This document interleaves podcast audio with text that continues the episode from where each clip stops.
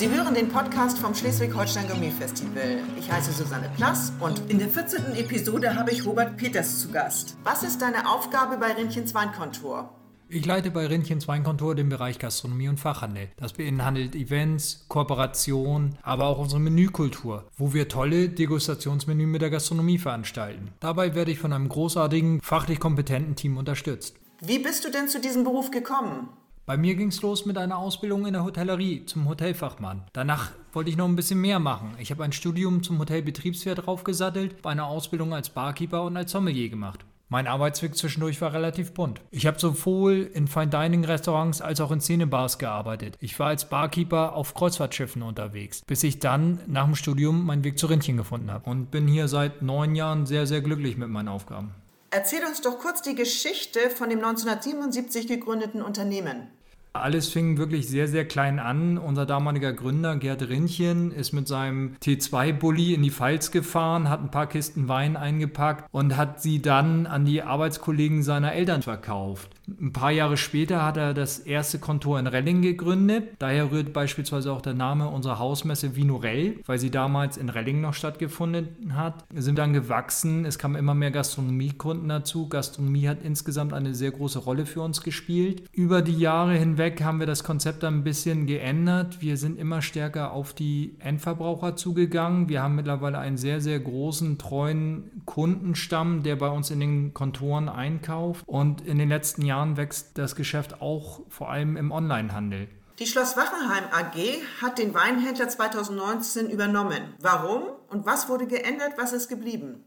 Wir waren ein Familienunternehmen, was auf der Suche nach einem Nachfolger war. Die Schloss Wachenheim AG war hingegen auf der Suche nach einem Fachhändler. Sie sind sehr breit aufgestellt im Weinbereich, hatten aber diese Sparte noch nicht besetzt. Das Wichtigste ist, dass unsere DNA erhalten geblieben ist. Wir arbeiten sehr autark, wir suchen die Weine selber aus, wir machen unser Marketing und das ist auch so gewünscht. Mit Andy Schmelzer haben wir einen tollen neuen Geschäftsführer, der uns den Rücken in vielen Bereichen frei hält. Zudem konnten wir Synergien im Verwaltungsbereich für uns nutzen. Du sprachst von der DNA. Wie lautet denn diese für Rindchens Weinkontor? Eigentlich hat sich da in den letzten 40 Jahren wenig verändert. Wir leben Genuss. Das beginnt mit dem Wein, aber hört sicherlich nicht mit ihm auf. Zum Wein kommen seine Landschaften, seine Winzer, das Essen in allen Facetten, die Lust am Wissen, Entdecken, schließlich das Feiern und die Events. Bei Rindchens Weinkontor nennen wir das Genusskultur. Und die führt uns gemeinsam mit unseren Kunden nach Rheinhessen und Australien, zu Foodtrucks und in die Sterne-Restaurants, in Weinseminare und Online-Tastings, zu unserer Weinmesse Vinorell, ins Fußballstadion, Theater oder auf Festivals wie das Schleswig-Holstein Gourmet Festival oder das Summer Stay Festival. Wie geht ihr bei der Suche nach guten Winzern und ihren Produkten vor? In der Regel kennen wir unsere Winzer schon relativ lange. Nahezu alle Weine kaufen wir direkt bei den Erzeugern. Das ist nicht nur in Deutschland oder Europa so, das ist weltweit so. Dabei folgen wir dem Grundsatz, dass nicht der große Name oder schöne Etikett zählt, sondern einzig und allein die gute Qualität. Durch den sehr engen Kontakt zu den Winzern haben wir auch die Möglichkeit, schon sehr früh während der Weinbereitung in die Keller zu kommen. Wir haben die Möglichkeit, mit den Winzern gemeinsam die Weine zu küvitieren und exklusive Abfüllungen für unsere Kunden zu gestalten. Das hört sich spannend an. Sag doch mal ein Beispiel, bei welchem Winzer ihr so eigene Abfüllungen gemacht habt für eure Kunden. Sowas machen wir sowohl mit jungen, unbekannten Winzern, die nach vorne wollen, als auch mit bekannten VDP-Weingütern wie Battenfeld Spanier, Clemens Busch oder Reichsgraf von Kesselstadt. Was muss ein Winzer oder ein Wein mitbringen, um bei euch im Regal zu landen? Ehrlicherweise einfach das kleine bisschen mehr. Das kleine bisschen mehr Qualität, Story, die Authentizität, die Herkunft, all das muss stimmen. Und am Ende ist unser Credo, unseren Kunden das beste Preis-Genuss-Verhältnis bieten zu können. Wir wollen Weine, die es nicht an jeder Ecke gibt. Sie müssen uns begeistern. Dann wissen wir, dann begeistern sie auch unsere Kunden. Du sprachst von jungen Winzern, die bei euch eine Chance bekommen. Wie verändern diese denn die Weinwelt? Diese sind oft weltoffen, weit gereist, haben Praktika in Neuseeland, Australien, Südamerika gemacht, bringen dieses Know-how zurück in den elterlichen Betrieb, bevor sie ihn übernehmen, haben viel umgestellt, sind oft auch gut ausgebildet, sind nach Greisenheim auf die Weinuni gegangen, sind in der Zusammenarbeit mit uns oft auch noch flexibel, wollen nach vorne, sind offen für neue Marketingstrategien, auch sowas wie mal ein Online-Tasting zu machen oder auf Messen präsent zu sein, ein Weinmenü zu moderieren. Da haben die Lust drauf und die sind wahnsinnig stolz auf ihre Produkte. Gibt es Regionen oder Länder, woher Rindchens Weinkontur bevorzugt die Weine importiert? Wir sind da recht offen. Wir lieben die Vielfalt rund um den Globus. Allerdings merken wir auch, dass deutscher Wein immer beliebter bei unseren Kunden wird. Er wird auch qualitativ immer besser.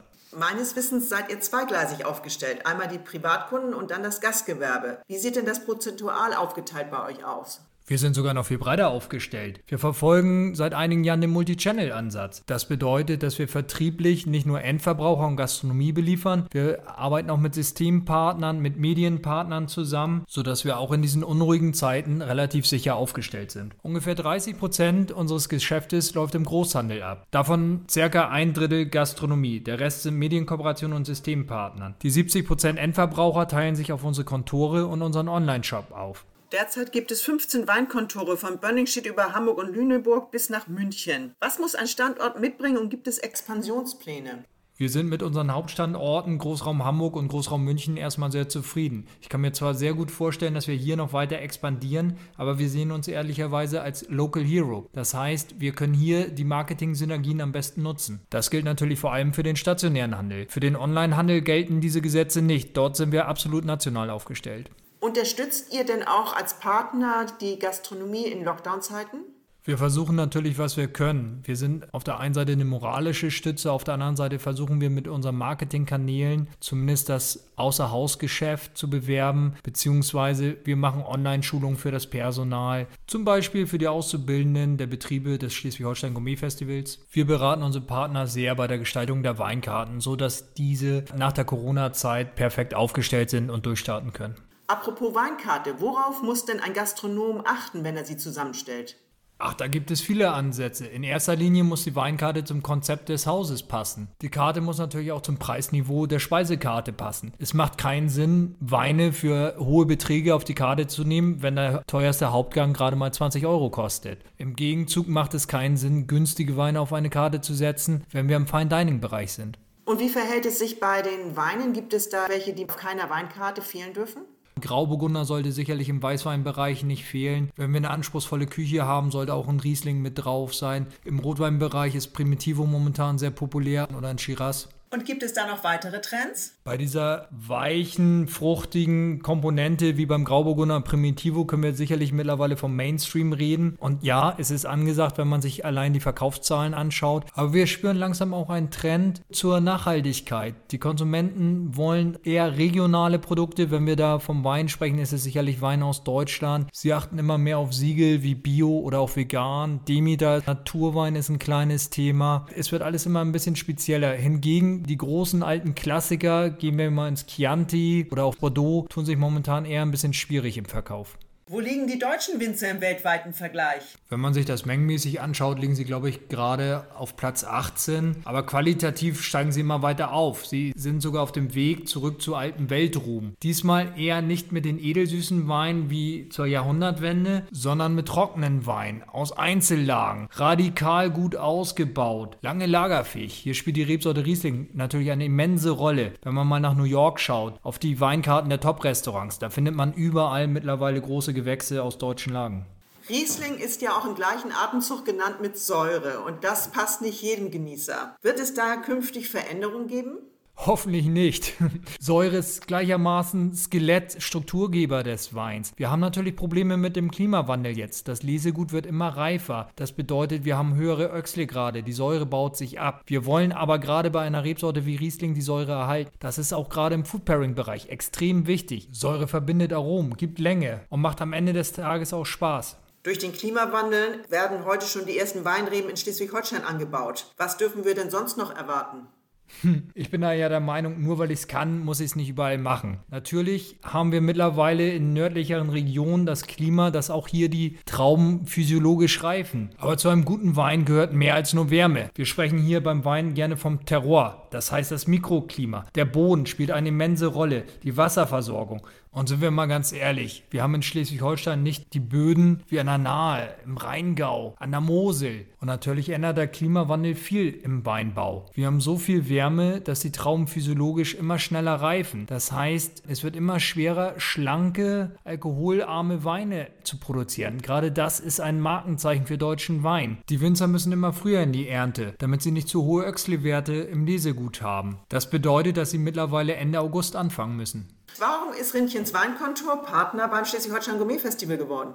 Das Schleswig-Holstein Gourmet Festival hat einfach eine tolle Tradition. Sie haben angefangen mit Menüs, mit Weinbegleitung. Da war das in vielen Betrieben noch überhaupt gar kein Thema. Auch Rentchens Weinkantor kann hier auf eine lange Tradition zurückblicken. Wir machen schon seit vielen, vielen Jahren Menüs mit verschiedensten Gastronomiepartnern, setzen unsere Weine dort in die Begleitung ein und haben Erfolg damit. Rentchens Weinkantor, wie auch das Schleswig-Holstein Gourmet Festival, haben eine riesen Zielgruppenüberschneidung. Wir ergänzen uns einfach. Vielen Dank, lieber Robert Peters, für die Einblicke in das Unternehmen Rindchens Weinkontor und dass ihr Partner beim Schleswig-Holstein Gourmet Festival auch in schwierigen Zeiten seid.